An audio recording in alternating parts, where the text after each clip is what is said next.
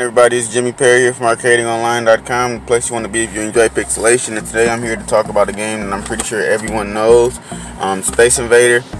Space Invaders, sorry. Um, this is another one of those games. Uh, it's like Tetris. Like, if I knew nothing, I would know this game. I swear to God. So, first things first, what is Space Invaders? Um, and again, I'm just talking about. Uh, I'm going to give you a brief overview of the article. Link to it will be in the description of this video and whatever. So don't forget to check, like, click on that when you get a chance. Um, what exactly is Space Invaders? Well, Space Invaders is a game with the sole objective of protecting your base from aliens.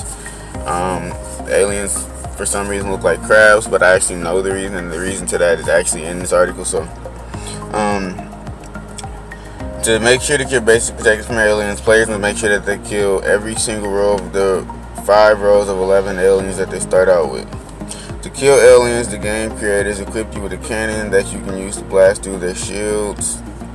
Pretty straightforward. Now, then there's a brief history. Um, the game was released in by Taito, a major game development company, in 1978. Um, it was originally supposed to be a game that focused on shooting actual human people rather than space aliens, which was interesting, except for, I guess, um, they realized that shooting actual human beings was bad, so they decided to change it to these crab-like alien things. Um, who owns Space Invaders? Taito Corp.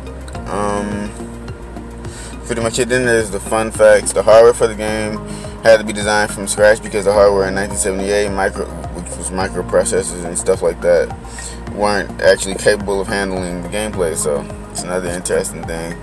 And that's pretty much it. Now, don't forget to click on the article if you want to see, you know, check it out. It's pretty interesting. It's not that long either. And check out the site, explore a little bit. Um, thanks for watching the video. Like this, like this video if you like the content or you like what I, you know, like the video, and subscribe to the channel if you want to see more videos like this in the future. All right, you for me next time. Peace.